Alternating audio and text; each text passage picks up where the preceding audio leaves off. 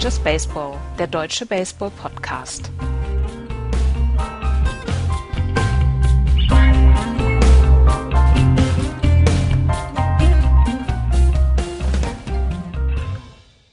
Die World Series stehen vor der Tür. Ab Dienstag geht es los, die Fall Classic zwischen den Mets und den Kansas City Royals. Wir haben es immer gesagt, wir haben es von Anfang an gesagt, Leute, die Mets werden gegen die Royals spielen in der, in der World Series. Just Baseball hat vorausgesagt und wir können jetzt die Lorbeeren ernten und das machen wir heute leider nur zu zweit. Florian und ich sind da. Hallo Florian. Moin. Ähm, Axel und Jan sind leider verhindert. Jan, das ist sehr, sehr schade, dass Jan nicht dabei ist, weil er halt der Mets-Fan ist. Seit Juni 2013 machen wir den Quatsch, den Quatsch jetzt. Ähm, 2013 hat der Club von äh, Axel und mir die World Series erreicht und sie gewonnen, die Red Sox. 2014 hat der Club von Florian die World Series erreicht und sie gewonnen. 2015 hat der Club von Jan die World Series erreicht. Ich erkenne ein Muster, Florian. Das, ja, die Frage ist, wie es jetzt weitergeht. Also, da die Mets ja gewinnen werden, ist ja logisch, ne? Also, das steht ja jetzt schon fest. Ähm, weiß ich nicht, wie wir jetzt damit umgehen. Also, sollten wir jetzt, also wenn jetzt jemand möchte, dass sein Team gewinnt, dann sollte er vielleicht unserem, ähm, unserem kleinen, unserer kleinen Runde beitreten. Weißt du, dann müssen wir jemanden dazu. Und wenn jetzt meinetwegen Toronto gewinnen will, muss der Sunny dazukommen. Oder wenn äh, die Dodgers mal gewinnen sollen, dann muss der Thorsten Wieland halt immer regelmäßig hier sein, sonst geht das ja nicht anders. Ja, ja. Oder wir nehmen äh, meistbietend, oder wer meistbietend am meisten bietet, wer am meisten bietet, der ähm, kann uns auch beauftragen, das Team dann in die World Series zu bringen. Wir sollten eigentlich mal mit Rob Manfred sprechen. Ja, und vor allem sollten jetzt auch, also ich weiß nicht, wie wir das, äh, wie wir diese News spreaden können. Ich war letztes Jahr zum Home Opener der Giants, die sind in die World Series gekommen und haben sie gewonnen. Ich war dieses Jahr zum Home Opener der Mets, die sind in die World Series gekommen. Vielleicht sollten die Teams auch mal an mich herantreten und sagen, bitte komm zu unserem Home Opener, damit wir in die World Series. Ich finde deine Home Opener Serie völlig überschätzt. Ich finde unsere Just Baseball Fan Seele, die wird komplett ja. richtig eingeordnet. Ja, ist auch, ist, ich finde ja. Ich finde es halt auch, es ist na, tatsächlich ja auch sehr spannend. Ähm, jeder hatte dann eben sein Highlight, ne? Also man freut sich ja auch für die anderen mit. Ihr habt mich zwar immer ein bisschen aufgezogen mit den Giants, aber ihr habt euch ja schon auch für mich mitgefreut. Und ähm, das kann ich verneinen. Im, Im Grunde des Herzens magst du mich doch. Nein, und jetzt ist es eben so, dass Jan, ich meine, es ist nicht, naja, was heißt, ist es unerwartet, dass die Mets da sind? Kann man das noch so sagen vor der Saison? Ja, mhm. kann man so sehen. Ähm, aber so über den, über den gesamten Saisonverlauf, wie das nachher gegangen ist, war, ich glaube, Jan wäre der, derjenige gewesen, der immer gesagt hätte, dass die nicht dazu bereit sind, dass es nicht passt, dass es nicht reichen wird und, und, und. Wir kennen ja seinen Pessimismus, weil es die Mets sind. Tja. Ähm, aber ich, ich finde, also ich meine, wir können ja mal anfangen ähm, jetzt mit der, mit der Serie. Ich finde schon, dass sie das verdient haben, da zu stehen. Ähm, obwohl die Cubs eben dieses Play-in-Spiel hatten, obwohl die Cubs das beste Team in Baseball der letzten 24 Monate auf jeden Fall, wenn nicht sogar länger, geschlagen haben und das auch ja recht deutlich. Finde ich aber schon, dass die Mets ähm, über das Jahr hinweg so konstant und solide waren, dass sie das auch verdient haben. Tja, also ja, lass uns doch einfach mal anfangen. Ich hatte ja in der Vorschau gesagt, dass die Cubs in sechs Spielen gewinnen würden. Da war es ja eigentlich schon klar, dass die Cubs halt mit der mit der World Series dann nichts mehr zu tun haben würden. Ähm, The Tease-Effekt, wie wir es ja jetzt auch schon nennen. Wir brauchen noch den Wikipedia-Eintrag dafür. Ähm, in Spiel 1 standen sich Matt Harvey und John Lester gegenüber. Gibt schlimmere Duelle für Pitcher, für Starting Pitcher für Spiel 1 einer League Championship Series. Die ähm, Mets spielten zu Hause und sie spielten in klirrender Kälte. Es war knapp über dem Gefrierpunkt. Das könnte jetzt auch noch lustig werden jetzt für die nächsten Tage in der World Series. Mhm. Ähm, also es war wirklich sehr, sehr kalt und Matt Harvey hat nach den ganzen, nach dem ganzen Querelen, die er ja auch zwischendurch hatte, dass als er, als er dann gesagt hat, ich möchte mein, mein, äh, mein Innings Count möchte ich äh, gedrosselt halten. Er, er ist ähm, er ist irgendwann in den nächsten Jahren Free Agent, er möchte nochmal die große Kohle abgreifen. Ähm, nach den ganzen Querelen hat er dann ein fantastisches Spiel gepitcht und ähm, er hat über sieben Innings geschafft und er hat diese die Cups zu einem 4 zu 2 Sieg geführt. Hat die ersten zwölf ähm, Cubbies ähm, retired in, in Order und ähm, seinen ersten Run hat er erst im fünften Inning, Inning abgegeben an, an Starling Castros RBI. Ähm, und dann noch einen Home Run an Kyle Schwarber abgegeben. Gegen Kyle Schwarber dieses Jahr einen Home Run abzugeben, das war jetzt nicht unbedingt so das Schwierigste. Der hat äh, unglaublich gute, äh, eine gute Postseason gehabt. Aber es war schon so ein bisschen ähm, der Antreiber für die gesamte Serie. Man hat gewusst, ähm, dieses junge Mets-Pitching scheint den Cubs standzuhalten, auch dieser Cubs-Offensive. Ja, und vor allen Dingen, weil wenn du dann guckst, was er zugelassen hat von Kyle Schwarber, war eben auch nur ein, ein, ein, ein One-Run-Home-Run mhm. mit zwei aus. Also jetzt ja auch nicht irgendwie viel Schaden angerichtet und das im hohen Inning. Also es war nicht am Anfang, es war dann am Ende, wo wahrscheinlich dann auch einfach die Kraft nachlässt. Er war ja nur noch mal verletzt. Ähm, ist das überhaupt kein Schaden und nicht genau dieser dieser Hinweis? Ähm, hey, ne, wir sind wir sind hier, ihr, ihr seht uns und wir machen offensiv vor allem ja auch etwas. Ich glaube, wenn wir über die gute Leistung von Harvey sprechen, müssen wir auch sagen, naja, gegen, gegen ähm, das, das gute Pitching der Cubs, acht Hits, vier Runs, das ist auch, das kann man machen. Also aus acht Hits, vier Runs, ist so super. Ich habe ja bei den ganzen Spielen ja immer ganz früh das Gefühl gehabt, wer der unterlegene Pitcher sein könnte. Und in diesem, in diesem Spiel, ähm, bei dem Spiel eins der Mets gegen die Cubbies war es für mich tatsächlich von der ersten Sekunde an so ein bisschen dieses Gefühl, ähm, John Lester hat zwar einen ordentlichen Tag, das passt schon, aber er mhm. ist der unterlegene Mann gegenüber mhm. äh, Matt Harvey. Das, äh, ich habe das Gefühl ganz, ganz früh entwickelt und ähm, es ist ja dann auch so am Ende gewesen. Ich meine, ähm, John Lester ist ja nicht rumgeschubst worden. Er hat am Ende ähm, des Tages hat er acht Hits und vier Runs abgegeben, fünf Strikeouts. Das ist okay. Das ist nicht, nicht großartig, aber das ist okay für ein, ähm, für ein Starting-Pitching bis ins siebte Inning zu pitchen. Das ist, ist in Ordnung. Aber ich hatte nie das Gefühl, dass er diese Dominanz entwickeln könnte von Matt Harvey, der dann ja auch noch neun, neun Strikeouts da aufgebracht hat. Also, ähm, das war von Anfang an eine sehr, sehr souveräne Leistung von Matt Harvey.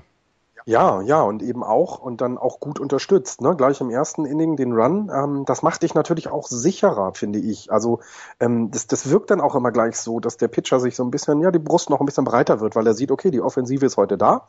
Wenn ich jetzt hier meine ähm, meine Innings über die Bunde, über die Runde kriege, dann dann werden wir das gewinnen. Und das das hat man komplett gesehen. Ich, es ist auch, glaube ich, wichtig gewesen, dass es eben nicht die Grom oder Syndergaard war, die dieses erste Spiel gepitcht haben, sondern eben mit Harvey. Das hat eben auch gezeigt, okay, es gab die ganze Zeit diese Kontroversen, aber mir ist das wichtig, mit euch Jungs das hier zu machen.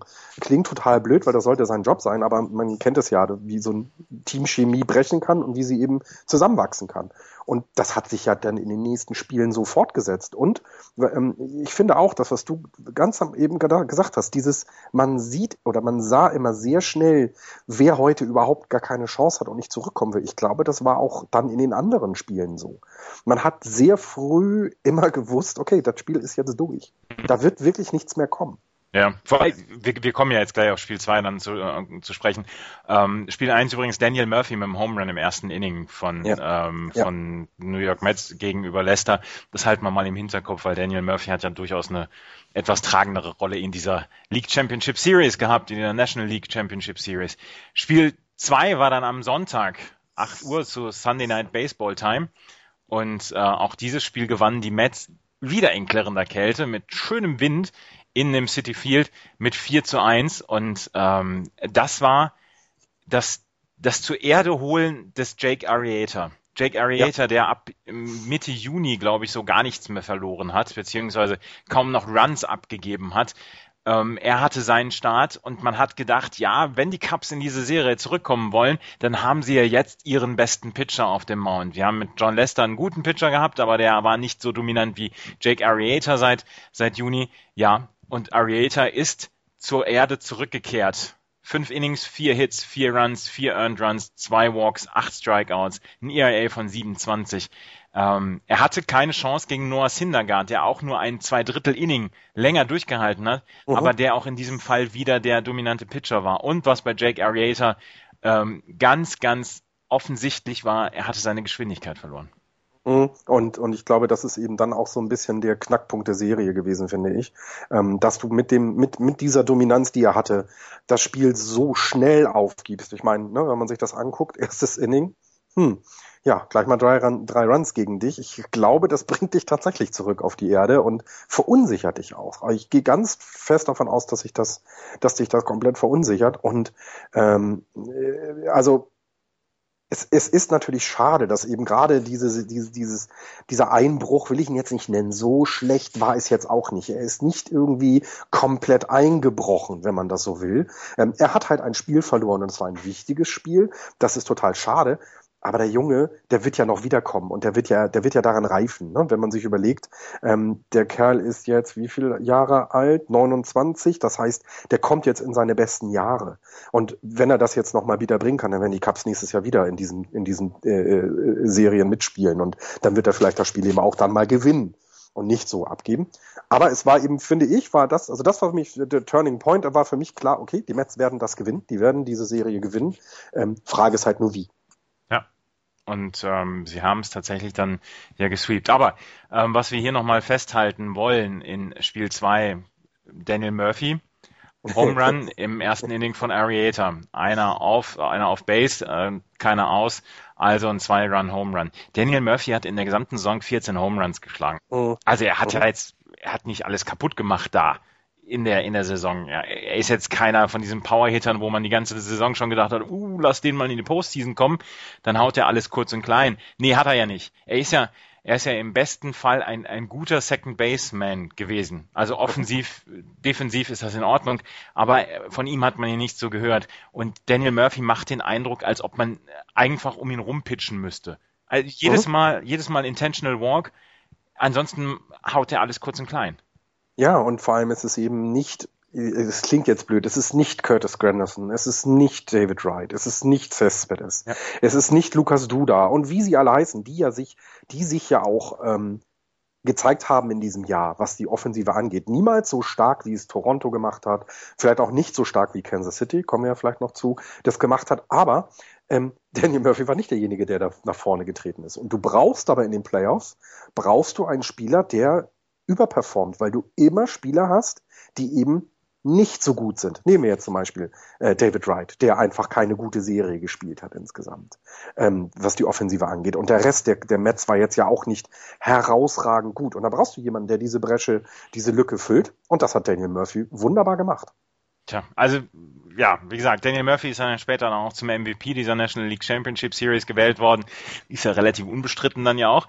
Ähm, aber wie gesagt, Home Run im ersten Inning ähm, von Jake Arrieta also gepitcht und ja, das war sein zweiter Home Run in dieser National League Championship Series.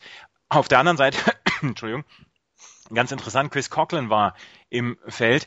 Der war nämlich der, ähm, der in, im ersten Spiel von Noah Syndergaard Mitte, des, Mitte der Saison einen Home Run geschlagen hat gegen ihn. Deswegen war er auch wieder in diesem Line-Up, hat dann nichts kaputt oh. gemacht und wurde dann ähm, von Curtis Granderson eines quasi Home Run beraubt.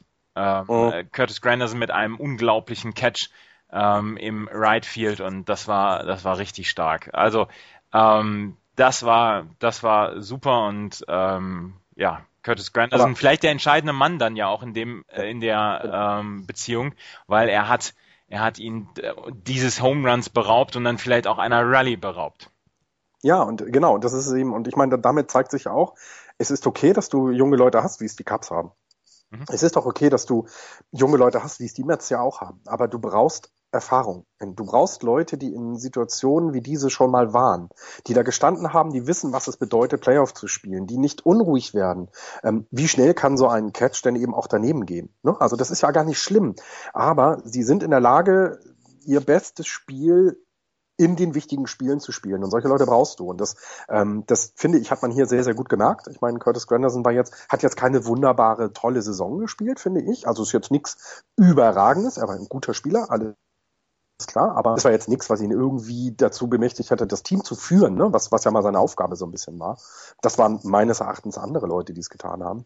Ähm, aber jetzt in so einem Spiel, das ist wichtig und sei es eben auch, er hat zwei Doubles geschlagen, also auch das, ne? also ähm, alles gut. Ähm, deswegen, ja, ist, ich, ich weiß nicht, also ich finde es, ich, ich war sehr, sehr, sehr ähm, begeistert von diesem Catch, weil sowas manche eben auch zwei Dinge tut, was du gesagt hast es, es nimmt die Rallye des Gegners und es gibt dir unheimlich viel Selbstvertrauen, dass eben heute auch sowas nicht passieren wird. Weil so ein Fehler, also in Anführungsstrichen, dass man Homeland geschlagen wird, das passiert, ne? sehen wir ja auch auf der anderen Seite bei den Mets. Aber wenn ihr das dann auch noch weggenommen wird, ich weiß nicht, ich finde das ziemlich gut. Ja, Jacob. Es war sehr, sehr schön. Jacob de Grom, der Winning Pitcher für die ähm, Mets dann in Spiel 3. Spiel 3 war, ähm, die Mets brauchten einen größeren Flieger, weil sie nicht mit ihrem Selbstbewusstsein in den alten Flieger reingepasst haben. Mhm. Sie mussten also auf eine A380 umsteigen und ähm, sind dann nach Chicago geflogen, wirklich voller Selbstvertrauen und wussten, dass sie Jacob de Grom mit an Bord hatten, der dann Spiel 3 gepitcht hat. Und was macht der? Natürlich macht er sieben Innings, vier Hits, zwei Runs, sieben Strikeouts. Er hat zwei Home Runs abgegeben. Das muss man ihm, naja, was heißt anlasten, aber es ist halt passiert. Aber ansonsten fantastisch. Der pitcht ja. die gesamte, gesamte Postseason schon fantastisch. Er pitcht nicht Bumgarner-esque, aber ähm, er ist im Moment der beste Pitcher dieser Postseason. Ja, bisher ja. Und was du jetzt gerade gesagt hast, diese beiden Fehler, die passieren, ähm, wenn du dann überlegst, beide Home Runs waren Solo-Home Runs. Mhm. Und das ist dann wahrscheinlich wichtig. Den Fehler kannst du dir erlauben. Es war zwar äh, zu dem Zeitpunkt war es ein enges Spiel, ja, klar, okay, aber es ist ja nicht so, dass irgendwie, ähm, ja, also wie du gesagt hast, so ein Fehler passiert man, das kann man ihm ankreiden, aber es ist jetzt irgendwie nicht ähm, nichts, was dann ähm, auch die Cups irgendwie weiter nach vorne gebracht hat, ne? muss man dann auch sagen. Ja, sie haben äh, Karl Hendricks dagegen gesetzt. Ich habe dann tatsächlich ab Spiel 2 habe ich das Gefühl gehabt, ab jetzt wäre es unfair, was die Pitching-Situation angeht. Äh, äh, wir haben, haben wir dasselbe gedacht, haben uns vorher abgesprochen, genau das. Du hast irgendwie das, was ich zu den Dodgers halt auch immer gesagt habe, du hast eins und zwei, was super ist äh, bei den Cups, aber dann, ja, Hendricks. Als ich den gesehen habe, wer ist denn das? Hemmel für Spiel 4, dann sprechen wir auch gleich noch ja. drüber. Ja. Ähm, aber das sind, das sind Sachen, wo ich gedacht habe, ja, das ist jetzt nicht mehr so richtig gleichwertig, was, was, die ähm, Cups da entgegensetzen können. Wir haben wir haben vor der Saison gewusst, die Mets haben aufregendes Pitching mit Syndergaard, mit Mats, mit äh, DeGrom, mit Matt Harvey, allerdings der halt von der Tommy John Surgery. Ähm, aber dass die so performen in ihrem quasi ersten Jahr alle, das, ja, also da, damit war nicht zu rechnen, nicht in dieser Form und nicht in dieser Souveränität. Und das überrascht mich sehr, beziehungsweise ähm, ich bin ein großer Fan, dem zuzugucken. Das ja, ja, und es ist so ein bisschen, ähm, ich habe, ähm, ich mache einen ganz kleinen Abschweifer, nur bin ich so wieder beim Baseball zurück. Ich habe mir in dieser Saison sehr viele Spiele vom ersten FC Köln angeguckt und musste sagen, hey, ähm, da ist eben eine Mannschaft, die reift. Weißt du, du hast das Gefühl, die machen jedes Jahr oder jedes Spiel einen Schritt weiter nach vorne. Und das dauert aber eben Zeit. Ne? In Köln hat's gedauert. Hier bei den Mets hast du das Gefühl, die kommen ins kalte Wasser und denen gefällt das. Und die frieren nicht, sondern sie heizen dieses Wasser auf. Ich weiß nicht, was für ein besseres Bild ich malen kann, aber ich, äh, diese, diese Kaltschnäuzigkeit, die von diesen jungen Leuten ähm, da an den Tag gelegt wird in den Playoffs. Und ich meine, es geht darum, in die World Series zu kommen. Es geht nicht darum, ähm, eine Runde weiterzukommen. Es ging ja wirklich also wahnsinnig toll. Wie, wie du gesagt hast, es macht unheimlich viel Spaß, sich das anzugucken. Und es wirkte eben komplett unfair, weil die Cubs da nichts gegensetzen konnten. Trotz ihrer guten Offensive, die Cubs haben ja eine gute Offensive, ähm, konnten sie eben gegen dieses tolle Pitching nichts machen. Glaubst du, dass das Bullpen alles zusammenhalten kann in der, in der World Series? Weil äh, sie, die Mets verlassen sich ja schon auf Juris Familia ähm, die ganze Zeit. Tyler Clippard ist als, als Bridgeman fürs achte Inning eigentlich vorgesehen, aber man gibt Familia gerne auch mal mehr als drei Outs im Moment. Also ich, ähm, wenn ich mich zurückerinnere an das Spiel, ähm, nee, aber das waren die Cups, wo ich vom Bullpen nicht überzeugt war. Ähm, bei den Mets habe ich, glaube ich, das Bullpen live gar nicht so beobachten können, weil sie gar nicht so viel gespielt hatten, meine ich. Ähm, deswegen kann ich mir schwer eine Meinung darüber bilden. Ähm, ist, ich glaube, es ist aber sehr, sehr wichtig und ähm, das ist ja auch das, was letztes Jahr die, die, die Royals hatten, ne? dass sie bis zum fünften, sechsten Inning ihre äh, Starting Pitcher bekommen und danach kommt das dreiköpfige Monster dann. Mhm. Das ist jetzt hier bei den Mets haben sie das nicht. Ähm, es, ich glaube, das wird sich, also äh, die Serie müsste für die Mets eigentlich kürzer werden. Gerade weil ich dem Bullpen nicht ganz so traue weil ich kenne ihn halt nicht so sehr. Ich wüsste jetzt nicht äh, zu sagen, hey, da kommt aber der noch und dann ist alles gut. Mhm.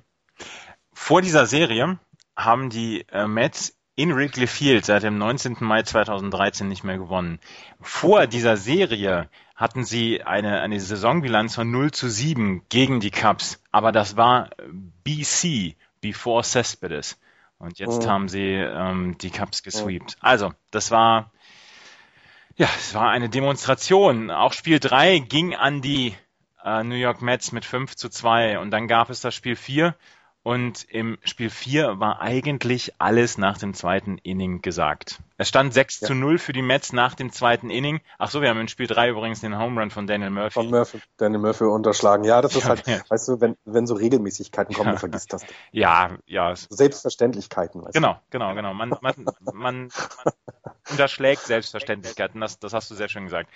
Ähm, Im Spiel 4 standen auf dem Mount Steven Matz für die äh, Toronto Blue Jays und Hamill für die Chicago Cubs. Hamill hat eins, ein Drittel Innings durchgehalten, vier Hits, fünf Runs, fünf Earned Runs, 33,75er ERA. Ähm, er war nach dem oder im zweiten Inning war er weg und dann musste das Bullpen übernehmen. Das hat das Bullpen eigentlich ganz gut soweit gemacht, aber insgesamt hatten sie keine Chance. Lukas Duda im ersten Inning mit zwei auf Base, ein Drei-Run-Home Run. Danach Travis Dano noch einen Home Run geschlagen. Daniel Murphy im achten Inning von Fernando Rodney natürlich dann nochmal einen Home Run geschlagen. Ähm, das war einfach zu viel. Und was ich auch lustig finde, ist, wir haben in der gesamten Saison immer gesagt, ja, die, die Mets kriegen keine Runs hin. Ja, und, und die, und die Cubs sind die, sind die, die offensiv besser sind. Ja, und was ist jetzt gewesen? Mhm. Ja. Ja, es ist genau das, es ist, es ist Wahnsinn. Also du kannst, wie, wie soll man das denn erklären? Also ich, wenn wir jetzt Jan dabei hätten, der könnte das uns auch nicht erklären. Weil er eben gesagt hat, hey, hey, wartet mal, die Offensive ist nicht so gut. Wenn wir uns die Vorschau, an die Vorschau zurückdenken, ja, das ist alles okay, aber die Offensive ist nicht so gut. Hm, ja, jetzt startet das Pitching gut, aber es ist wahrscheinlich diesem alles, was BC war, ist vorbei. Und seit er da ist, es klingt total blöd, aber läuft es ja auch bei den Mets, muss man ja auch schon sagen. Ne? Ja, ja. läuft für die Mets. Ja, das, wie soll man das anders erklären? Er ist jetzt ja kein, äh, ich weiß es nicht. Also er ist niemand, der, ja, der in irgendeiner Form eine Franchise tragen soll in dem Sinne, aber er, er, er schafft es. Mhm. Also er kriegt es hin. Und ähm, wann ist er denn gekommen eigentlich? Wer? Weiß ich Danny Murphy. Cespedes. Cespedes ist im Juli Wann gekommen. Juli, ne? Ja, ja. Okay. Und ja, es ist, ähm, es ist schön und ähm, das Einzige, was ich jetzt gerade vergessen habe, siehst du, guck mal, und den haben wir noch gar nicht angesprochen, ähm, äh, wenn wir dem Bullpen vertrauen sollen, der Mets, dann sollte man, glaube ich, den Namen Bartolo Colon nennen. Ähm, Ältest, ja, ältester Pitcher ever, der in der Postseason einen, einen Sieg bekommen hat. Er, er hat im fünften Inning übernommen. Steven Matz wurde seines Sieges beraubt, weil er keine fünf Innings durchgehalten hat. Und dann hat Bartolo Colon übernommen und ist der älteste Pitcher geworden, der einen Sieg davon getragen hat. Ähm, weißt du noch, was du 1997 gemacht hast? Als er seine Karriere begonnen hat. Richtig. Da war ich im zweiten Jahr meiner Ausbildung.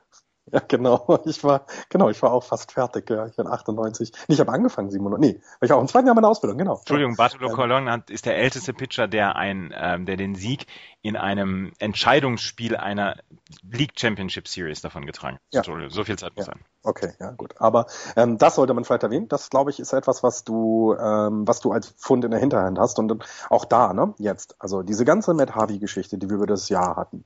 Äh, Bartolo Colon hat eine gute Saison für die Mets gepitcht als Starting-Pitcher. Und es wird festgelegt, nein, du bist, du bist aus der Rotation jetzt raus. Gut, er ist jetzt 41 Jahre alt, das heißt, er hat schon alles erlebt in seinem Leben. Er muss jetzt ja nicht irgendwie sagen, ich habe aber das Recht. Nein, so wie das von außen wirkt, er fügt, fügt sich ein in das Glied der, der Mannschaft. Er, er wird einfach, er wird nicht aufmüpfig und sagt, ich hätte es aber verdient zu spielen. Nein, dann spielt er halt im Bullpen und macht dort seine Sache richtig gut. Und ich glaube, das ist etwas, ähm, wenn du das in der Hinterhand hast, ist das fantastisch. Und das macht er gut. Also er macht das wirklich einfach gut. Ja, also nicht, nicht überragend und ähm, da schwingt jetzt vielleicht bei dir so ein bisschen der kleine Bartolo Colon-Fanboy durch, aber er hat das tatsächlich gut gemacht und er fügt sich ja in diese Rolle rein und ich glaube auch, dass... Es geht um Outs. Ja, ja, es genau, um genau, genau. Und das ist, das ist die Aufgabe eines Relief-Pitchers, Outs zu produzieren. Und das hat er gemacht. Ich möchte ihn, noch, als, glaube, ich möchte ihn noch als Pinch-Hitter sehen. Das werden wir wahrscheinlich leider nicht sehen. Das wäre allerdings schön. Ich fände, das, das, das, das, würde, das wäre noch so ein bisschen die Kirsche auf der Sahne auf der Torte. Ich glaube, ich würde mir dann ein T-Shirt mit seinem At-Bat würde ich mir drucken lassen. Weil es ist, also, wenn ihr es noch nie gemacht habt, googelt bitte guckt euch Videos von Bartolo Colon at Bet an, mit wie viel Verachtung er dort steht. Äh, am Anfang, als er dann in der National League gespielt hat. Ähm, jetzt mittlerweile hat man das Gefühl, es macht ihm sogar Spaß. Ja, ich habe, Entschuldigung, ich habe noch was aus Spiel 3 vergessen. In oh, Spiel 3, ja. der Wild Pitch, ähm, der da, dafür ge gesorgt hat, dass Michael Conforto aus, äh, ein Strikeout eigentlich hatte, aber der ging vom Catcher weg und ähm, damit konnte, ähm, ja. damit konnte dann, wer konnte punkten? Du, welches Inning war das? Äh, sechstes, glaube ich. Sechstes, ne? Ähm, Top. Sechstes war Strikeout Swinging Wild Pitch Cespedes. Cespedes. Ähm, ja, aber eine komische Situation, ne? Weil dann aus, es wurde ja, es gab ja ein Review mhm. von diesem Play an der Platte und ich hatte das Gefühl, das war so, wenn der den jetzt ausgegeben hätte, dann hätte es noch mal irgendwie, weißt du, das hätte den den ähm, den Cups noch mal so ein bisschen Aufschwung gegeben. Also, und es hat letzten Endes hat es hat es diese Serie, glaube ich, entschieden.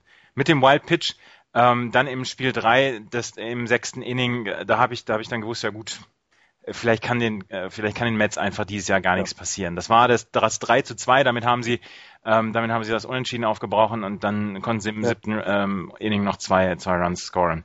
Das ist jetzt ein bisschen durcheinander, es tut mir leid, aber das wollte ich nochmal ja. gerade ansprechen. Dieser, ja. dieser Wild Wichtige Situation, ja. Genau. Das, gut, dass du es nochmal angesprochen hast. Ich hatte, das habe ich nämlich, ich habe nicht so viel von den Serien gesehen, ähm, weil ich halt immer, äh, ich muss ja nun auch noch arbeiten und es sind nicht die Giants, deswegen stehe ich nicht unbedingt auf.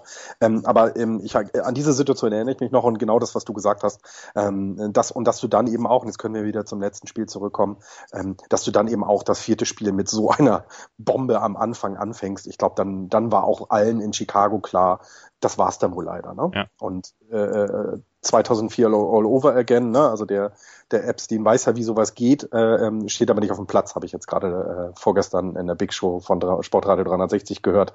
Ähm, das war ja so eine der Hoffnungen, die, die, der Baseballteil wurde aufgenommen, bevor das Spiel 4 war und die Hoffnung des Cubs-Fans war, naja, unser GM weiß ja, wie das geht.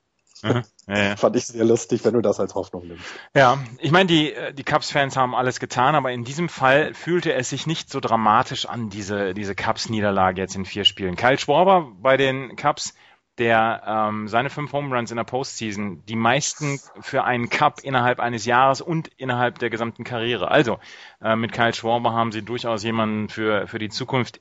Ihnen gehört die Zukunft. Also ja, vielleicht ja. ist es ja, vielleicht ist es ja sogar sowas wie ein kleiner Betriebsunfall gewesen, dass man dieses Jahr die National League Championship Series erreicht hat schon. Ähm, dadurch, dass man auch mit Pittsburgh und St. Louis zwei Teams in der eigenen Division hat, die ja nun auch wissen, wie Baseball funktioniert. Ähm, vielleicht war es dieses Jahr einfach erstmal so ein erstes Reinschnuppern. Mit dieser Mannschaft, sie wissen, wo sie ihre Schwächen noch haben, vielleicht noch einen guten dritten Pitcher, ähm, vielleicht an einer oder zwei Positionen noch ein bisschen was austauschen, aber sie haben eine Mannschaft, von der wir in den nächsten Jahren, glaube ich, noch sehr, sehr viel hören werden. Definitiv, was auch eben, ähm, was wir schon mal angesprochen haben, das ähm, Betting ähm, Age zeigt, ne? also in der regulären Saison. Genau. Was mit eines der jüngsten Teams, die an der Platte standen. Und ich glaube, das äh, macht, macht Spaß und macht Hoffnung für die Zukunft. Ähm, und Betriebsunfall beschreibt es vielleicht ganz gut ich glaube nicht, dass die das jetzt, ich glaube nicht, dass das jetzt etwas wird, was, was, was sie ne, nie wieder in die Playoffs kommen oder so etwas in der Art. Ich glaube, dass das ähm, wird nicht passieren, weil sie einfach so viele junge Leute haben. Ähm, genau, ein vierter, ein dritter Pitcher vielleicht noch, das täte denen ganz gut zu Gesicht, auf jeden Fall. Ähm, aber da gehen wir mal davon aus, dass der äh, äh, äh, dass das Office da was weiß, also dass der, der, der General Manager da schon was jemand im Blick hat. Ja. Ja. Und du kriegst ja jetzt auch Leute in dieses Team. Also du kannst ja jetzt auch sagen, guck mal, wir haben mit diesem jungen Team letztes Jahr ja. äh, standen wir äh, kurz davor oder wir standen davor, in die, in die World Series zu ziehen, haben es dann zwar verloren, aber wenn du uns hilfst, dann schaffen wir das. Also komm bitte. Und das werden sie ja hinkriegen. Mhm. Ja, also ähm, die Zukunft gehört den Cups genauso wie den Mets. Also beides ja Teams, die von denen wir wahrscheinlich in den nächsten Jahren noch sehr, sehr viel hören werden. Ähm, ich bin gespannt. Äh, bei den Cups sitzt, glaube ich, die Tasche ein bisschen lockerer oder das, das Geld ein bisschen lockerer als bei den Mets. Aber insgesamt, glaube ich, sind das zwei Teams, ähm, die wir nicht zum letzten Mal während unseres Podcasts in dieser, in dieser Postseason besprochen haben oder gehört haben. Ja, ja, denke ich auch. Und ähm, ich glaube, die Cups, ich glaube, die freuen sich auch. Also wenn ich jetzt dabei war, ich war, ich war äh, im Wrigley Field dieses Jahr. Ähm, ich habe, ich habe gesehen, was für ein Druck auf diesem armen, armen Chris Bryant gelastet hat, als er seinen ersten At-Bat hatte und das Stadion ihn mit Standing Ovations begrüßt hat. Also es war Wahnsinn der arme, arme Junge. Und jetzt sehen wir, wie er sich entwickelt hat. Äh, Baseball ist ein Spiel, wo du im Alter besser wirst. Du wirst nicht schneller, aber du wirst besser, weil du Situationen, äh, sei es defensiv oder offensiv, schon mal gesehen hast und weißt, wie du dich zu verhalten hast. Die werden wir, die werden, mit, mit denen werden wir noch sehr, sehr lange Spaß haben und da freue ich mich auch drauf. Denn man gönnt es ihm ja. Das ist ja klar. Mhm. Sollen wir damit zur ALCS gehen? Ja, von der ich jetzt gestehen muss, noch weniger gesehen zu haben, obwohl die Spiele früher waren. Aber ähm, ich habe immer so ein bisschen versucht, mich reinzuschauen. Hm, dort trafen die Toronto Blue Jays, die in fünf Spielen gegen Texas sich durchgesetzt hatten, auf die Kansas City Royals, die eigentlich niemals da hätten sein dürfen. Aber ich habe es den Houston Astros versaut, diese ALCS zu erreichen. Deswegen standen die Kansas City Royals in dieser American League Championship Series. Und es hat sich so ein bisschen das erwartet enge Duell entwickelt. Ähm, so richtig wusste man vorher nicht, ähm, was wer, wer der Favorit sein könnte. Man, man wusste, die Blue Jays haben diese überragende Offensive, die seit, seit Ende Juli, Anfang August ähm, sie getragen hat und diese Postseason getragen hat. Und wir haben diese Zuverlässigkeit der Kansas City Royals auf allen Positionen überdurchschnittlich besetzt, aber kein wirklicher großer, großer Star. Und ähm, es ist eine sehr enge Serie geworden am Ende, aber die Kansas City Royals haben sehr früh sehr stark angefangen. Es war ein Spiel 1, als Edinson Volquez wohl das Spiel seines Lebens gepitcht hat. Zwar nur sechs Innings, aber zwei Hits, vier Walks, fünf Strikeouts, ein Nuller ERA, ähm, ein ganz, ganz fantastisches Spiel von Edinson Volquez. Er war, er wurde gebraucht für Spiel 1, er hat schwer, schwer abgeliefert. Den Rest haben dann ähm, seine Kollegen gemacht, wie zum Beispiel Perez mit dem Home Run im vierten Inning von Estrada oder ähm, Doubles von Escobar, von Gordon, von Hosmer. Ähm, sie haben die Offensive gebracht und sie haben die Offensive der ähm, Toronto Blue Jays komplett stillgehalten. 5 zu 0 gegen das, das erste Spiel an die Kansas City Royals. Und das ist eben das, ähm, man hat ja, man hat schon erwartet, wenn man die Royals jetzt auch in den Playoffs beobachtet hat, die sind eben auch offensiv sehr stark gewesen, viele, viele Homeruns geschlagen. Ähm, und dann kommt es zu diesem Spiel und ähm, sie bringen es selber auf die Kette und haben eben nicht unbedingt ihren besten Pitcher auf dem Mount, die Royals. Und trotzdem dieses Monster, dieses offensive Monster der Blue Jays, wir haben es ja ähm, mit den Runs, sie haben fast 1000 gescored in diesem Jahr, äh, in der regulären Saison, zu Null halten. Das fand ich, das hätte ich nicht gedacht. Also ähm, dass, dass man ein Spiel auch äh, gewinnen kann gegen Toronto, ist klar. Aber zu null empfand ich jetzt als, fand ich also sehr überraschend. Ähm, hat man ja nachher auch gesehen, in späteren Spielen haben sie dann ja auch noch ein bisschen immer mehr auf den Ball gehauen. Ähm, in dem sechsten Inning gab es eine Rallye für die, für die Toronto Blue Jays. Es war, gab dann zwei Outs und ja. zwei on Base. Ich glaube, das habe ich sogar gesehen, ja. Das war ein halbstündiges Inning oder Halbinning von den Kansas City Royals. Und da war Edinson Volquez noch auf dem Mount. Da habe ich immer die ganze Zeit gedacht, hm, ähm, da muss doch jetzt gleich mal was passieren, auch dann auf dem ähm, im Bullpen.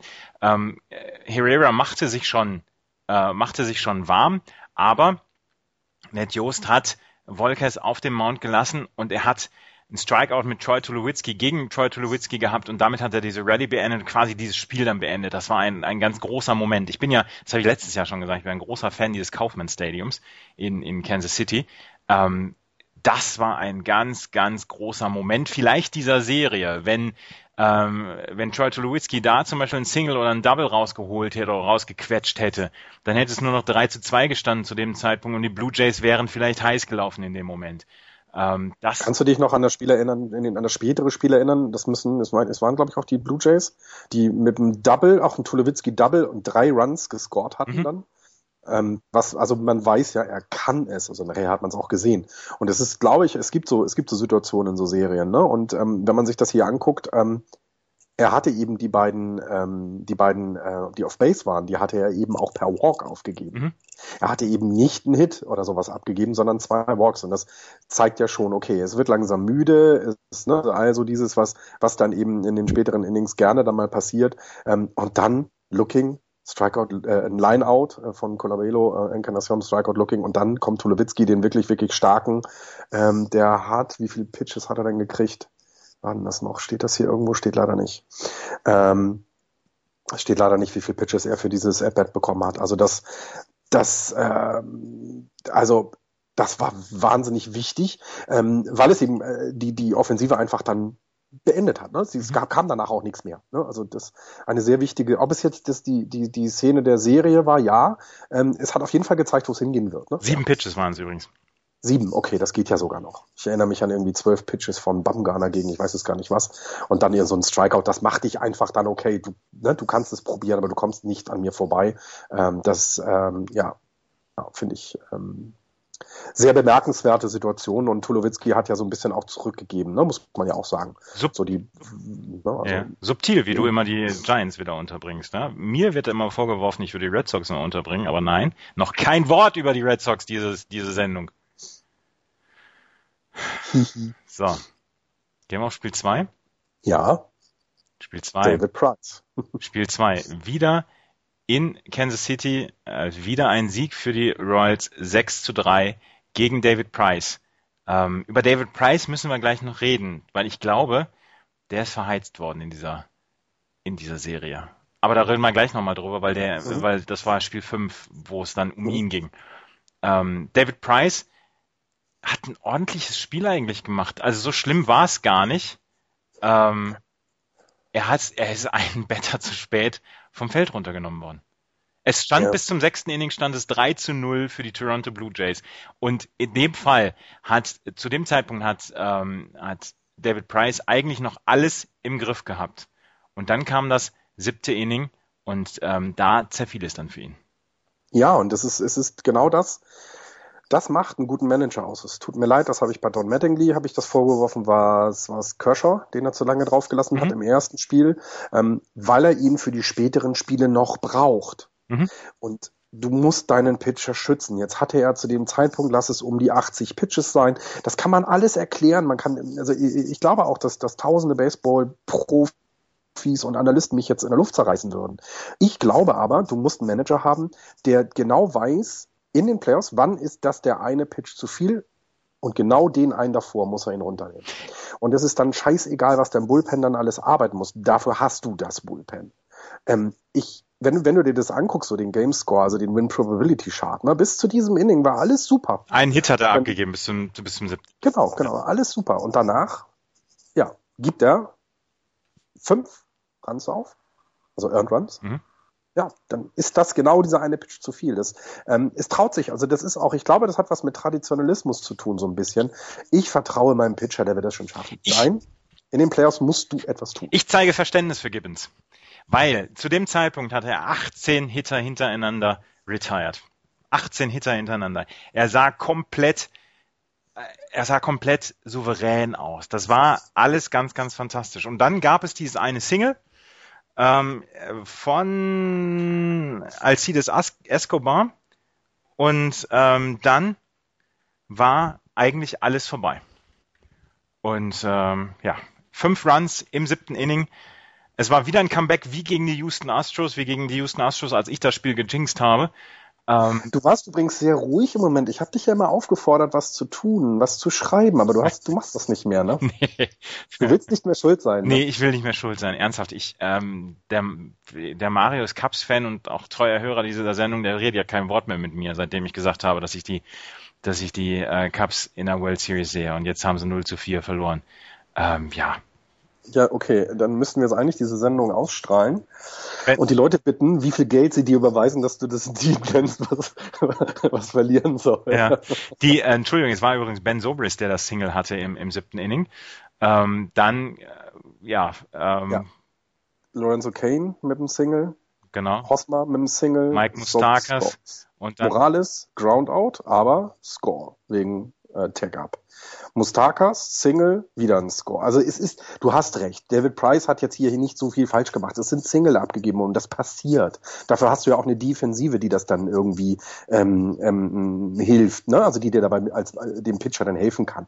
Er hat ja dann auch noch einen Strikeout-Looking gehabt gegen äh, Perez. Ähm, aber ja, ich, ich glaube, es, die Serie würde anders aussehen, auch dann im nächsten Spiel, wenn er vielleicht dieses Inning nicht mehr gemacht hätte. Ne? Er hatte drei Singles hintereinander abgegeben in diesem, in diesem siebten Inning. An Ben Zobrist, an Lorenzo Kane und an Eric Hosmer. Und dann gab es den Coaching-Visit to Mount. Dann ja. war der, der, der Pitching-Coach schon da. Und da hätte der, da hätte der, der Pitching da changed. ja. hätte oder der Pitcher Change hätte stattfinden müssen. Und dann hat er ihn noch für vier Better auf dem Mount behalten. Kendrick Morales mit dem Groundout, Mike Mustakas mit dem Single, Salvador Perez mit dem äh, mit dem Strikeout und dann Alex Gordon mit dem Double. Ja, und dann war es vorbei. Ja, und dann, und das ist, das ist, das ist, das ist genau diese Situation. Zu dem Zeitpunkt stand es 3-3, ne? Mhm. Äh, nee, gar nicht wahr. Als Mustakos äh, ähm, den äh, hatte, stand es 3-3. Das heißt, es ist noch gar nichts verloren. Du kannst das Spiel noch gewinnen. Und du lässt ihn genau diesen einen Pitch zu viel auf. Ich finde es schade schade, weil das hat er verdient. Er hatte eben bis dahin ein sehr, sehr gutes Spiel gehabt. Ähm, und es wird ja jetzt so ein bisschen, naja, nie festgemacht, das Quatsch, machen wir ja auch nicht, ist Blödsinn. Er, er hat ein gutes Spiel gepitcht, er hat diese, ähm, diese Better nicht, äh, nicht ausbekommen, aber das ist ja das Schöne am Baseball. Egal was passiert, du brauchst 27 aus, um ein Spiel zu gewinnen. Und das zeigt es hier in so einem Spiel immer wieder. Ne? Es reicht nicht, ähm, 3 zu 0 zu führen bis zum siebten Inning. Nein, nein, du brauchst 27 aus, sonst ist das Spiel nicht vorbei. Damit hatten die Kansas City Royals dieses Spiel gedreht, was die Blue Jays eigentlich hätten gewinnen müssen. Ohne die, ohne die Hilfe von einem gewissen Herrn Thies, der nämlich nichts gespoilert hat oder gejinxt hat. Ich, das muss man auch mal sagen. Gesagt, ich halte mich da komplett raus. Ich halte ja. mich da jetzt komplett raus. Ich, ich begleite nur noch. Ich werde nicht mehr, ich werde nicht mehr eingreifen. Irgendwann ist das Raum-Zeit-Kontinuum ja auch so ein bisschen mir Gram und dann passiert irgendwas ganz Schlimmes. Und dann soll ich daran schuld sein. Nee, nee, nee, nee. Lasst mal. Ich halte mich da jetzt komplett raus. Auf jeden Fall, die äh, Serie ist, ähm, ist mit einem 2 zu 0 nach Kansas City gegangen. Nee, Entschuldigung, nach Toronto gegangen. Nach Entschuldigung, Toronto, Entschuldigung, nach Toronto gegangen. Er stand also 2-0 für die Kansas City Royals und in Spiel 3 endlich funktionierte die Offensive der Toronto Blue Jays. ähm, 11 zu 8 geht das am Ende aus und wer auf, auf äh, Seiten der City, Kansas City Royals rumgeschubst worden ist, war Johnny Cueto. Um den tut's mir ein ganz kleines bisschen leid, gebe ich offen zu. Der ist innerhalb oder diese, in dieser Saison ist er von den Cincinnati Reds gekommen und er wurde als klares Ace verpflichtet. Er hat bis jetzt zu selten gezeigt, dass er das Ace sein kann. Und in diesem Spiel, im Spiel 3, hat er es nun gar nicht gezeigt. Er hat ja. Am Ende, ähm, wie viel äh, Innings hat er auf, auf dem Mount gestanden? Zwei. Sechs Hits, acht äh, Runs hat er abgegeben, vier Walks, zwei Strikeouts, ein 36er ERA und danach musste Madeline übernehmen für fünf Innings. Das war nix. Der das dann ja sogar noch ganz gut gemacht hat, ne? Ja, das war nix. Nee. George Nowitzki mit dem äh, Home Run, äh, Josh Donaldson mit dem Home Run, allerdings dann schon von Madeline. Aber ansonsten äh, viel mit Small Ball geschafft und ähm, ja, letzten Endes war es ein eigentlich ein klarer Sieg, bis auf das neunte Inning, das ist so ein bisschen schief gegangen. Da hat äh, Hendricks auf der Seite der, ähm, der, der Toronto Blue Jays nochmal drei Runs abgegeben, Osuna hat noch einen Run abgegeben. Da wurde es vielleicht nochmal ein ganz kleines bisschen spannend, aber 11 zu 4 führten die ähm, Blue Jays zu dem Zeitpunkt schon. Ähm, also da konnte nicht mehr so richtig viel schief gehen. Aber das war mal ein Slugging-Festival, 26 ja. insgesamt. Ja, so genau, und so wie man es auch erwartet hat ein bisschen, ne? Gerade wenn Toronto im, äh, ähm, wenn man das Toronto aus der regulären Saison kennt und eben auch Kansas City in den Playoffs, die ja auch sehr offensiv waren und eben ähm, nicht ja auch, und auch eben nicht unbedingt nur mit Small Ball. Ne? Das, das hat man ja so letztes Jahr ein bisschen gesagt, hey, die kriegen die Leute auf Base und es geht immer weiter. Ähm, es sind auch eben jetzt genug Home Runs dabei. Ähm, das heißt also für jeden, ähm, für jeden etwas dabei. Ne? Also Leute, die gerne sehen, wie der Ball aus dem Stadion geschlagen wird, kommen auf die ihre Kosten, wie so wie ich jemand ist, der gerne gerne sich auch Small Ball anguckt, ne, diese kleinen Dinge. Ähm, es, macht, es macht auch Spaß, beiden Teams zuzusehen. Die Serie war sehr gut anzusehen, ebenso, ne, finde ich. Es war jetzt nicht langweilig oder, oder, oder so dominant ähm, langweilig, ne, dass du siehst ja, okay, die werden es gewinnen, sondern also hattest du das Gefühl, als, ähm, als Kansas City nach Toronto gegangen ist, die werden das auch alles gewinnen? Oder hattest du, so wie ich, das Gefühl, das ist komplett offen. Nee, komplett offen hatte ich, habe ich nicht mehr gedacht nach dem zweiten Spiel. Ich habe schon gedacht, dass die Royals jetzt tatsächlich in dieser Position sind, das Ding nach Hause zu bringen. Aber ich habe ähm, gedacht, dass die Toronto Blue Jays irgendwann ja mal aus ihrem Offensivslump äh, rauskommen müssen. Und das haben sie in diesem Spiel 3 dann halt ja auch gemacht. Ja, so ein bisschen, äh, es wurde gefordert, sie haben es geliefert, ne? Hm. Auf jeden Fall. Schön war auch übrigens der Troy Tulowitzki, äh, die Troy Tulowitzki Ejection im achten Inning die habe ich verpasst. Da gab es im siebten Inning gab es wohl einen Strikeout, einen etwas zweifelhaften. Und da hat er im achten Inning wohl den Schiedsrichter gefragt, also das jetzt auch ein bisschen mehr von Hören sagen, hat er wohl den Schiedsrichter gefragt. Und das war für dich ein Strikeout. Und der Schiedsrichter, der ähm, Hirschbeck, John Hirschbeck, glaube ich, heißt er, ähm, hatte ein bisschen kurze Lunte an dem Tag. Und ähm, der hat ihn dann gleich mal rausgehauen. Ich meine, wenn das zu dem Zeitpunkt noch spannend gewesen wäre, uh, dann hätten wir aber Diskussionen gehabt. Ja, wobei, ähm, wie, wie sagte mein Trainer immer so schön, down argue strikes. Ja, das macht man, aber, das macht man einfach. Aber ich meine, du kannst doch mal fragen hier, Mensch, das ist für dich. Nee, nee, nee, nee, das ist, ja, komm, das ist, das ist, das ist, das, das, das ist, das ist dieselbe Aussage wie, das war keiner. Also das ist klar. Also, nee, ich würde, ich würde, ähm, es ist aber, die, dass die Emotionen da sind, ist ja gut, dass Tulowitzki da so drinsteckt und nicht eben auch ne, so reinhängt, das ist alles gut. Also ähm, man sollte es halt eben einfach tunlichst lassen. Ach, in einem Postseason-Spiel muss das doch mal erlaubt sein. Ja, aber der... Hat doch ganz nett nachgefragt. ich glaube nicht, dass er nett nachgefragt hat. Hat er bestimmt. Und total, tatsächlich, es war, es war eine Situation, wo ich dann gedacht habe, was ist jetzt passiert? Es war ja. jetzt nicht irgendwie, er hat keinen Helm vor ihm auf den Boden geschmissen oder er hat hier nicht die, die Homeplate mit, mit Dirt zuge, zugeschüttet oder hat vom, vom, vom Mount aus, hat er irgendwelche kleinen Säckchen geworfen, als wenn das Handgranaten wären, wie das ja alles schon passiert ist. Nein, er hat nachgefragt. Und ich finde, Nachfragen muss erlaubt sein. Fragen kostet nichts. In der MLB kostet es die Ejection, das weitere Spielen beim, beim Spiel. Spiel, Spiel 3 gewinnen die Toronto Blue Jays mit 11 zu 8. Und Spiel 4 war dann aber mal ein Gemetzel. Junge, Junge, Junge, Junge. Vor allen Dingen, ähm, wenn du eben aus diesem Slugfest kommst, was die Blue Jays hattest, dann, dann ist es, muss es in Toronto ja auch das Gefühl gegeben haben, ja, jetzt geht's los. Die Jungs sind so gut drauf. Ja, dann kommt aber Chris Young. Vor allen Dingen kommt da Ari Dickey. Und also, ich behaupte, ja. ich behaupte, lass keinen Knuckleballer als Starting Pitcher in einem so wichtigen Spiel ran. Ja, ich glaube, ähm, du kannst einen Knuckleballer machen, wenn er, äh, wenn er, äh, wenn quasi sein Fastball noch äh, Geschwindigkeit hat und das hatte der von Dickey ja nicht mehr. Ähm, hast du diese eine Zeitlupe gesehen, ähm, wie sie einen Pitch von Ari Dickey ähm, ähm, verfolgt haben in Superzeit, in Super Slow-Mo und gezeigt haben, dass der bis zur Platte nur drei Rotationen hatte und ein, ein Pitch von Chris Young ähm, irgendwie 27 oder sowas. Ja, ja da sieht man ich meine, schon, das ist ja, ist. ja, das ist ja, das ist ja der Sinn des Knuckleballs. Aber ja. ähm, was, was ich ich halt einfach glaube, ist, entweder der Knuckleballer ist, ist unhittbar, dann, dann, dann schafft er das schon mal und dann kommt er auch in sechste, siebte Inning und, und Ari Dickey ist ja kein schlechter, aber ich, ich habe einfach überhaupt kein Vertrauen in Knuckleballer in solchen Situationen. Spiel 4 einer League Championship Series, wo es 1 zu 2 steht und dann brauchst du einen, meiner Meinung nach, äh, der, der okay, schnell wirft, der, der, der mit Power wirft. Ja, aber okay, aber, aber sie hatten die Situation der Blue Jays. Ja, sie hatten ich glaube, das ist, das ist, ich glaube, das ist eher die Geschichte dann, ne? dass du ähm, nicht unbedingt, äh, ja, du, du ist, selbst wenn du das eine Spiel verlierst, ist die Serie ja noch nicht vorbei. Du musst ja auch ein bisschen weiterdenken, ne? Klar. Also ich finde, ich finde es auch schwierig. Ich, ich gebe dir komplett recht. Ich bin da auf deiner Seite.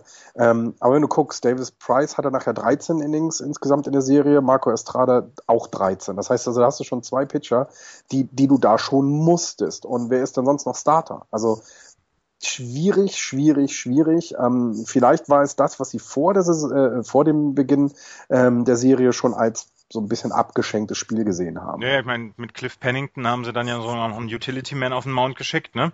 Also mit, ja. äh, mit Position Players, die, die pitchen dürfen, da hat man ja in der Regular Season durchaus seine Erfahrung gemacht.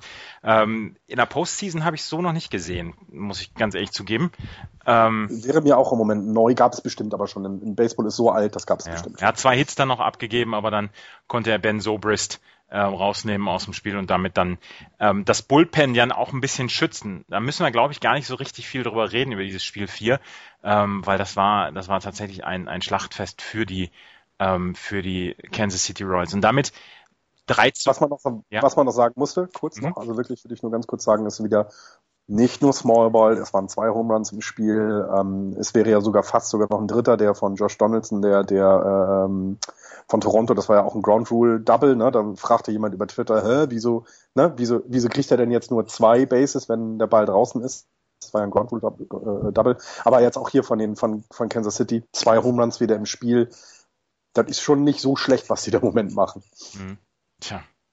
14 zu 2 geht Spiel 4 aus.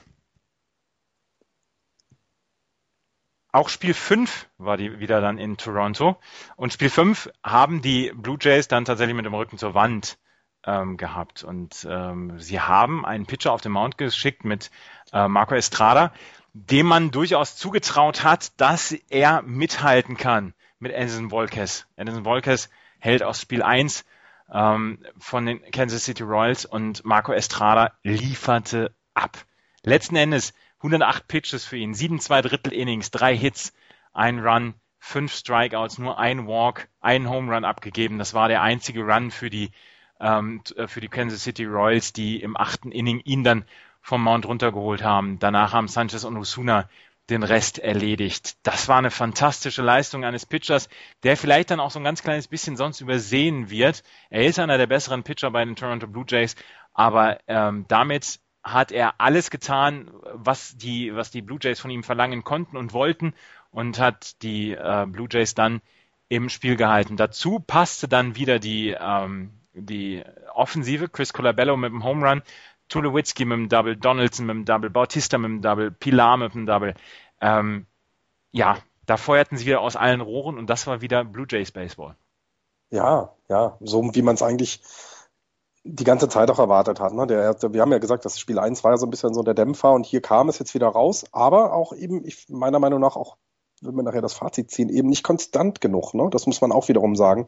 Und sie sind halt abhängig davon, wie gut ihre Pitcher sind. Und ähm, wenn du äh, äh nach R.A. Dickey dann aber die Chance hast, Marco Estrada zu bringen im nächsten Spiel, ist es ja gar nicht so schlecht. Also da ist ja schon einiges vorhanden. Also das ähm, war dann auch verdient ähm, und notwendig, damit du le am Leben bleibst, klar. Ähm, und so ein bisschen ja auch, naja, die haben dann schon nochmal ihren Zuschauern was gezeigt. Das muss man, also das nehmen die ja nochmal positiv mit ins nächste Jahr. Hm. Ich bin ja, äh, ich bin ja ein kleiner Fan von den ähm, von den nicht so prominenten Blue Jays geworden in dieser, in dieser Serie beziehungsweise in dieser Postseason. Das ist auf der einen Seite Kevin Pillar, der im Centerfield zwischendurch eine unfassbare Defense an den Tag legt. Ja ähm, und der selber auch an der an der Base äh, beziehungsweise an der Platte auch einen durchaus kompetenten Eindruck macht. In dem äh, Spiel zum Beispiel in Spiel 5 hat er auch seine zwei Hits. Ähm, und dann bin ich ein großer Fan von Chris Colabello, der dann hier ja wieder seinen Home Run geschlagen hat, der schon in der American League Division Series schon eine super Serie gespielt hat und hier dann nochmal abgeliefert hat. Ähm, ist an der 5, also äh, bettet an der 5 hinter Encarnacion, hinter Bautista und hinter Donaldson und ähm, macht einfach einen fantastischen Job. Und man, man spricht halt immer nur über Bautista, Encarnacion und Tulowitzki, aber Chris Colabello ist immer so ein bisschen, äh, so ein bisschen, ja, man spricht nicht von ihm so häufig. Und Colabello und Pilar waren für mich die großen Überraschungen des Toronto Blue Jays in, diesen, in dieser Postseason. Also das fand ich ganz, ja. ganz groß und äh, zeigt aber eben auch, wie ausgeglichen das Team ist und äh, zeigt aber auch, warum sie in der, in, der, in der regulären Saison so viele Runs gescored haben, ne? weil eben die das auch können, ähm, aber eben nicht so prominent im Vordergrund stehen. Macht dann aber auch ja Hoffnung für die Zukunft ne? und zeigt aber auch, das muss man auch sagen, wie erwachsen Kansas City geworden ist finde ich. Also die Royals im letzten Jahr hat man ja immer so ein bisschen gesagt, sie sind in die World Series gekommen, weil sie diesen, diesen, ne, diesen, diesen, diesen Elan, diese Welle geritten haben. Sie hatten sie haben alles weggehauen, weil sie einfach die breitesten Schultern in der gesamten American League hatten. Und haben es ja dann in der World Series bis zum siebten Spiel geschafft. Ähm, gegen wen haben sie nochmal verloren, Andreas? Achso, ähm, auf jeden Fall äh, finde ich, zeigt das aber auch, dass, dass die Royals einen Schritt weitergegangen sind. Dass sie eben keine Welle brauchen, um eine Playoff-Serie zu gewinnen, sondern das Ganze mit vernünftig guter Leistung gemacht haben. Äh. Hast du die, hast du die Giants wieder untergebracht? Ja? Bist du zufrieden? Ja. Bist du zufrieden? das sechste Inning war, ja, war, übrigens, weißt du. war übrigens lustig hier bei dem Spiel, bei dem Spiel 5. Ähm, äh, das, das möchte ich gerade noch mal einmal nacherzählen. Edinson Volkes ja. ist noch der Pitcher. Ben Revere, ben Revere mit dem Walk. Josh Donaldson mit dem Hit by Pitch. Ben Revere auf der Second Base. José Bautista mit dem Walk.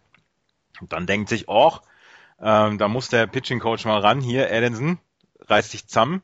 Was macht der Edwin Encarnacion mit dem Walk? Zweiter Run, also beziehungsweise erster Run in diesem Inning für die ähm, für die Blue Jays drin. Dann gibt's den Pitching Change, Calvin Herrera ersetzt dann Edison Volquez. Dann gibt's den Chris Colabello Strikeout. Dann Troy Tulowitzki mit dem Double, mit dem Bases Clearing Double. Drei Runs. Habe ich selten gesehen. Das war ein so, das habe ich ja vorhin angesprochen, ne? Ja. Der Tulowitzki kann den Ball so tief schlagen. Und seine Leute, die auf Base sind, sind dann auch so schnell. Hast du gesehen, dass, dass äh, Donaldson den Bautista, äh, Quatsch, Bautista den Donaldson, Donaldson fast überholt ja, ja, hätte. Ja. Und die haben das, das sah so geil aus. Die, die Zuschauer haben das Dach abgenommen von der, vom Rogers Center. Also, ja, ja war ganz tolle, fantastisch. Tolle Sache. Und dann halt noch Diona Navarro und Kevin Pillar mit den Strikeouts. Aber das war ein, war, war ein Inning, äh, ja, was die Blue Jays dann wieder in diese Serie reingebracht hat. Und äh, sie haben dann am Ende, wie gesagt, Marco Estrada gehabt und ähm, sie haben dieses sechste Inning gehabt, was gereicht hat. 7 zu 1 gewinnen sie dieses Spiel 5. Und es ging für Spiel 6 dann in die ähm, nach Kansas City zurück. Und das Spiel statt. Und das Spiel war in meinen Augen ein großer, großer Spaß. Ich habe ähm, ich habe es sehr genossen, dieses Spiel zu verfolgen. Ähm, ich habe lange Zeit damit gerechnet, dass die Kansas City Royals dieses Spiel sehr klar gewinnen würden, weil in Spiel 5 beim Spiel von, äh, beim Stand von 5 zu 0 hatte äh, John Gibbons dann David Price zum Aufwärmen geschickt. David Price hat seine quasi Bullpen-Session gemacht in dem Spiel. Aber, was muss man dazu wissen? Ähm, David Price macht keine Bullpen-Sessions zwischen zwei Starts. Der äh, tatsächlich macht er kaum etwas. Er hat eine andere Routine. Und da ist er meiner Meinung nach, ist er so ein bisschen verheizt worden. Verheizt worden, meiner Meinung nach. Bei einem Stand ja, von 5 zu 0 bringst ja. du nicht deinen Starting Pitcher fürs nächste Spiel, bringst du nicht in den Bullpen rauf. Machst ja. du einfach nicht. Ja, stimmt, stimmt. Kann ich dir nur recht geben, ja. Und da, ähm, das haben auch, das haben auch Dings hier, Joe, Joe Buck und, und die anderen gesagt, hm, ist das denn wirklich so notwendig, dass du ähm, ihn wirklich da zum, zum Aufwärmen schickst? Sie hatten keinen anderen Linkshänder mehr außer David Price, das verstehe ich ja alles, aber sie führten relativ sicher. Und dann muss man auch versuchen, mal mit, mit den Rechtshändern das Ding durchzubringen.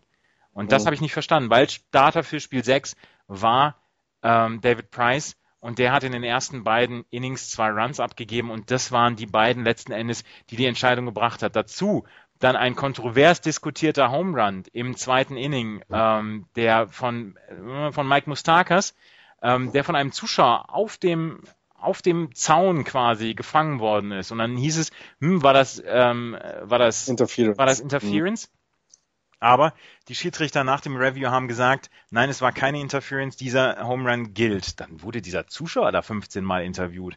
Muss, muss auch nicht sein, meiner Meinung nach. Ähm, aber auf jeden Fall, äh, dieser Home Run war am Ende der entscheidende Run für die äh, Kansas City Royals, dieses Spiel zu gewinnen. Da gab es äh, 2-1, also im vierten Inning gab es einen Run für die ähm, äh, Toronto Blue Jays mit einem Home Run von José Bautista. Alter, wenn der diese Postseason an den Ball gekommen ist, dann hat er das Ding aber rausgeschossen. Das war richtig, richtig schön anzugucken. Und dann stand es 3-1 im siebten Inning und dann gab es im achten Inning diese Rally nochmal von den Toronto Blue Jays. Und auch da hat José Bautista wieder einen Home Run geschlagen. Im ähm, von Madsen hat er einen Home Run gebracht und damit hat er das Spiel ausgeglichen. Und dann gab es diese Dramatik, äh, Wade Davis kam auf den Mount, der Closer für die Kansas City Royals und äh, brauchte eigentlich noch fünf Outs. Nach zwei Outs fing es aber an zu regnen und dann gab es eine einstündige ja. Pause. Und trotzdem hat, er noch seine letzte. Arsch gerettet. Ja, hat es ihnen den Arsch gerettet. Im äh, neunten Inning haben, haben sie den, den Run gegen Osuna gebracht, die ähm, Kansas City Royals. Aber ich finde, jemand wie, wie Wade Davis, der erst zwei, ähm, ein Zweidrittel-Inning auf dem Mount ist, dann eine Stunde Pause hat und dann wieder auf den Mount muss, auch mit dem Aufwärmprogramm und so, das war eine kritische Nummer für, für Kansas City. Ja, natürlich ist es kritisch, aber es ist vielleicht ja ganz gut, wenn er so viele Outs hat, weißt du? Also, dass es dann okay ist, dass er dazwischen nochmal eine Pause hat. Mag, mag ihm ja vielleicht sogar gut getan haben. Das hat ja auch funktioniert, also. Tja. Ja, aber ähm, nochmal zu der David Price-Geschichte aus dem Spiel davor. Ich könnte mir auch vorstellen, weil es, auch wenn es 5-0 steht, dass man eben Angst oder dass man ja immer dieses, diese El Elimination-Angst hatte. Ne? Es hätte ja alles sofort vorbei sein können. Vielleicht hat man ihn deswegen hochgenommen. Wenn es nicht seine Routine ist, muss es einen sehr, sehr triftigen Grund geben. Und äh, jetzt hat Price ja auch nicht viel falsch gemacht in dem Spiel. Zwei Runs aufgegeben. Das ist gegen die gute Offensive der, der, der Royals noch nicht mal so schlecht, finde ich. Insgesamt ja auch kein schlechtes Spiel, ne? aber vielleicht ja, das Selbstvertrauen nicht da, um den einen Strikeout mehr zu bekommen. Ganz komisch. Weil er ist ja auch nicht rumgeschubst worden, ne? müssen wir auch mal wieder sagen. Ja. Er hat das ja schon gut gemacht, aber es ist dann eben, ja. Das sind ja manchmal Kleinigkeiten, die entscheiden. Das neunte Inning mit dem Close von, äh, von ähm, Wade Davis war Dramatik pur. Also, es hatte diese Stunde Pause gegeben, dann gab es den Run für Kansas City, stand 4 zu 3 und dann musste Wade Davis ja diese drei Outs dann bringen. Russell Martin mit einem Single, null Outs, ein Single, neuntes Inning, du denkst, mm, hier geht doch was nach einer Stunde Pause. Dann kommt Dalton Pompey als äh, Pinch-Runner für Russell Martin. Ähm, als Kevin Pilar bettet, äh, stiehlt Dalton Pompey die zweite Base. Er stiehlt dann auch noch die dritte Base. Das heißt, Das mit null Outs steht jemand Ja. auf der dritten Base, hat Das nur noch krass. 90 Fuß. Du brauchst eigentlich nur noch ein langes Flyout. Vielleicht brauchst du gar kein so langes Flyout, aber du hast jemanden auf der dritten Base stehen und ähm, dann gibt es auch noch den Kev- Kevin Pilar Walk. Dann kommt äh, Und jetzt, jetzt, und jetzt, jetzt, genau, und das ist genau der Punkt. Und jetzt kommen eben auch Leute ähm, auf, auf die Platte, oder an die Platte, die sie auch noch können. Ja. Ne? Also zum Schluss mit Josh Donaldson, aber auch davor. Navarro und Rivera sind ja jetzt auch keine Nichtskönner. Diona Navarro als Pinch-Hitter für Ryan Goins. Kevin Pilar hat den Walk gehabt. Äh, Diona Navarro äh, strikt aus, aber mit dem Strikeout kommt Kevin Pilar auf die Second Base. Das heißt, wir haben ein Out, wir haben ähm, zwei Leute on Base auf der zweiten und auf der dritten Base. Das heißt, es braucht einen Single, um das Ding umzudrehen oder ein langes Flyout, um das Spiel auszugleichen. Und dann hast du zwei Strikeouts, beziehungsweise ein Strikeout von Ben Revere, Swinging Strikeout und dann Josh Donaldson, der mit seinem Groundout das, das Ding beendet. Alter, das war Dramatik pur. Ja. Wäre ich Royals-Fan gewesen, ich hätte mir in die Hose gemacht. Ja, definitiv. Also definitiv. Ähm, das sind aber genau die Situationen, wo du jemanden wie Wade Davis brauchst, aber auch, ich meine, wer war an der 3B für, ähm, für die, für, für Kansas City? Ähm, wer ist der 3B-Mann gewesen zu dem Zeitpunkt? Josh Donaldson. Nee, Quatsch, Blödsinn. Mike Mustakas. Mhm. Der dann diesen Groundout auch sauber fieldet, ne? Das sind alles Dinge, die dann äh, plötzlich nicht mehr so einfach werden, wenn es das entscheidende Aus ist, das dich in die World Series bringt dann äh, das ist immer das Schwierigste. Das, wir hatten das gesagt, ich glaube, Heiko Oeldap hat das gestern gesagt, das schwierigste Spiel zu gewinnen ist das vierte einer Serie, ne? Also das vierte, um die Serie für dich zu entscheiden. Und das haben sie hiermit, finde ich, sehr gut äh, gemacht. Sie haben eben nicht dominiert, wie es ähm, äh, vielleicht in den Spielen davor war. Es war eine ganz, ganz äh, äh, enge Geschichte. Ähm, und durch die Defensive nachher gewonnen. Das finde ich, mag ich ja sehr gerne. Eben durch gute Defensive, durch das gute Pitching und eben gutes Standard, Fielding und sowas mag ich. Tja. 0 von 12 bei Runners in Scoring Position von den Blue Jays in Spiel 6. Ja, wollen wir, also wollen, ich, würdest du jetzt an das an einer Position, an einer Person festmachen, was bei den Royal, äh, was bei den Blue Jays gefehlt hat? Mm, Also bei den, Mhm. bei den Cubs haben wir gesagt, es ist ein dritter Pitcher. ja. Was, was würdest du denn jetzt sagen? Also gut, Ari Dickey nicht in einem so wichtigen Spiel auf den Mount schicken vielleicht, ja, aber das kannst du nächstes Jahr ja sowieso, der wird ja wahrscheinlich aufhören, ne? Weiß ich jetzt gar nicht. Ich weiß auch nicht, ob da noch ein Jahr dran hängt. Ja, Ähm, David so, Price nicht so verheizen. okay, Ähm, vielleicht hat tatsächlich, vielleicht hat, hat tatsächlich so ein bisschen das Starting Pitching noch gefehlt. Ein ganz kleines bisschen. Ich meine, von der Offensive her hat alles gepasst, eigentlich. Ähm, aber das Starting Pitching, du kannst nicht zu Hause 14 zu 2 verlieren. ja, genau, genau. Das, also ich, ich bin gespannt. Wir werden, glaube ich, nächstes Jahr auch die Blue Jays wieder weit vorne sehen. Äh, Wir werden sie lange und tief in den Playoffs sehen, mal sehen, wie viel sie dazugeholt haben oder dazu gelernt haben. Sehr gespannt. Mhm. Wie gesagt, 0 von 12 mit Runners in Scoring Position. Es hat Kontakt in diesem neunten Inning einmal gefehlt. Ein Flyout, dann kann, ähm, dann kann Dalton Pompey äh, auf Home, auf Homeplate kommen und kann dieses Spiel wieder ausgleichen. Dann sind wir in Extra Innings vielleicht sogar. Weißt du, was gefehlt hat für den, für den was den Toronto Blue Jays gefehlt hat? Mhm. Ein Tweet von dir, der, des- der die Kansas City Royals zur Teilnahme an den World Series Tja. beglückwünscht. Ja. Das hat gefehlt. Ja. Kein Kontakt. Du bist schuld, dass die Royals jetzt dabei sind. Ich kann und nicht, ich kann nicht für alles verantwortlich sein. Ich kann es nicht. Ich, ich, diese, diese Bürde kann ich nicht mehr schultern. Ich bin doch auch nur ein einfacher, einfacher Mensch. Oder wie heißt es in, in Notting Hill? Ich bin doch auch nur ein Mädchen, was geliebt werden möchte. Ja. Ne? Ich möchte auch nur, dass die Red Sox weiterkommen. So. Ähm, José Bautista mit seinen zwei Home Runs in Spiel 6. Das erste Mal, dass es einen Spieler gegeben hat für die Blue Jays, der in der Postseason History zwei Home Runs in einem Spiel geschlagen hat. Oh, okay.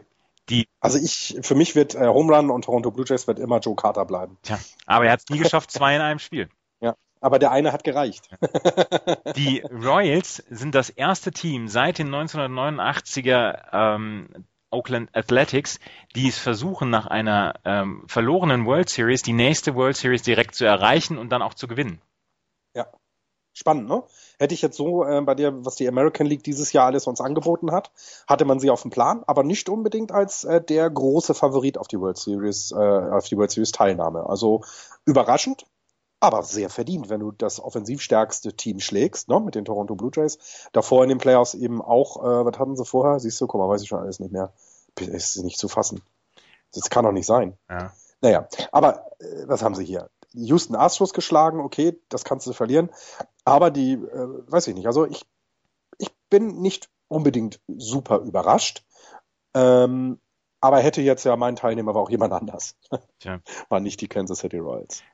Die 2015er World Series wird das erste Mal in der Historie zwei Teams beheimaten, die erst in der Expansion Era dazugekommen sind. Das heißt, mit den Royals und mit den Mets, die nicht ähm, schon in dem 19. Jahrhundert angefangen haben, sind zwei Teams zum ersten Mal in der World Series zur gleichen Zeit da. Also zwei Teams gegeneinander. Das finde ich jetzt spannend. Das hätte ich gedacht, gab es vorher schon mal. Aber äh, was es nicht alles im Baseball für Statistiken gibt. Und es ist aber trotzdem interessant, ja. weil es ja auch zeigt, dass die Traditionsvereine, wenn man sie jetzt mal so rum nennt, ne, die, die von Anfang an dabei sind, auch schon sehr dominieren. Ja, das ist ähm, ja der Recherchestollen wieder. Ja, der, Und seit die League Championship Series zu einer Best of Seven Serie ausgeweitet worden ist, sind die Mets das achte Team, ähm, das einen Sweep geschafft hat in dieser League Championship Series. Von den sieben Teams davor haben nur die 1995er Atlanta Braves dann auch die World Series gewonnen. Ich finde auch, ähm, ich habe es ja letztes Jahr, äh, nee, war das die erste Meisterschaft der Giants, wo die Tigers oder wann es, ja, wo die Tigers mit dem Sweep in die World Series gekommen sind und die Giants sich so lange rumprügeln mussten. Ähm, ist, ich weiß aber nicht, ob das ein Vorteil ist, dass du so deutlich gewonnen hast, weil du, du brauchst ja schon den, du brauchst ja schon die Competition, du brauchst ja schon ne, dieses enge neunte Inning, was die Kansas City Royals jetzt im letzten Spiel hatten, sowas, ähm, um vielleicht auch wieder eine Welle zu haben, ne? um nicht dieses komfortable, ja, das gewinnen wir alles, alles Jod. Du brauchst auch den Rhythmus ähm, für deine Starting Pitcher. Und du brauchst den Rhythmus. Und ich glaube, das könnte, obwohl, naja, das Met Starting Pitching, ich möchte, ich bin, ich bin sehr gespannt auf das Met Starting Pitching gegen die in den Playoffs so überragende Offensive der Kansas City Royals. Also da freue ich mich sehr drauf. Was tippst du denn? Mets gegen Royals. Royals gegen Mets, Entschuldigung, die AL hat das Heimrecht im siebten Spiel. Ach ja, stimmt, okay. Ähm, also, ich glaube, das wird eine enge Serie. Sie wird in sechs Spielen aber positiv für die Mets ausgehen. 4 zu 2. Tja. Und du sagst natürlich nichts, ich weiß. Du willst nicht der, der Bessere möge gewinnen. Und was sagt dir so dein, dein, dein, Bauchgefühl? Wen siehst du im Moment etwas stärker? Ja, mein Bauchgefühl sagt, dass die Mets das gewinnen werden. Mhm. Ja, super. Also die Royals, herzlichen Glückwunsch. die können jetzt schon, können jetzt schon die Straßen absperren. Ja. Ähm, am meisten gönnen würde ich es natürlich den Mets, weil ich da war dieses Jahr und weil mir das gefallen hat dort. Also ähm, mit, also nach den Cups so das schönste Stadion, was ich besucht habe äh, während meiner Amerikareise. Ähm, und auch so die die Mets so ein bisschen, ach ich weiß nicht, ähm, so dieses dieses lockere drauf haben, also nicht so äh, traditions traditionsbehaftet oder oder oder so so voll traditionstriefend wie die wie die wie die Yankees. Du wirst ja erschlagen, wenn du da bist. Das ist ja Wahnsinn. Es sind halt ja auch die Yankees. Ähm, aber die Mets sind so ein ja haben sich ihre ihre haben sich ihre haben ihre Nische gefunden in, in New York und haben ein tolles Publikum. Es macht Spaß, denen zuzugucken. Deswegen würde ich es denen sogar am meisten gönnen. Aber für die Royals eine ganz tolle Geschichte, zweimal hintereinander in die World Series zu kommen. Das schafft nicht, schaffen nicht viele.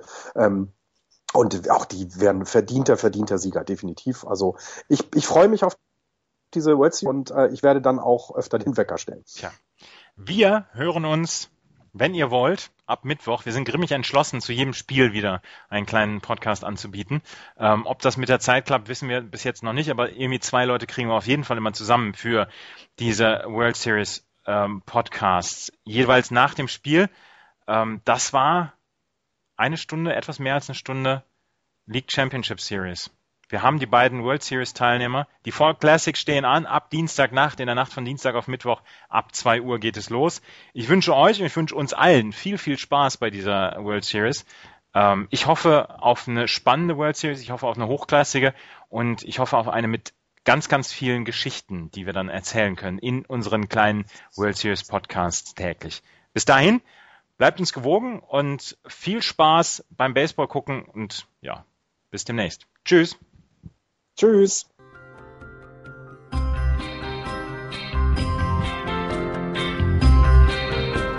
Das war Just Baseball. Ihr findet uns auf justbaseball.de, bei Facebook, bei Twitter und natürlich bei iTunes.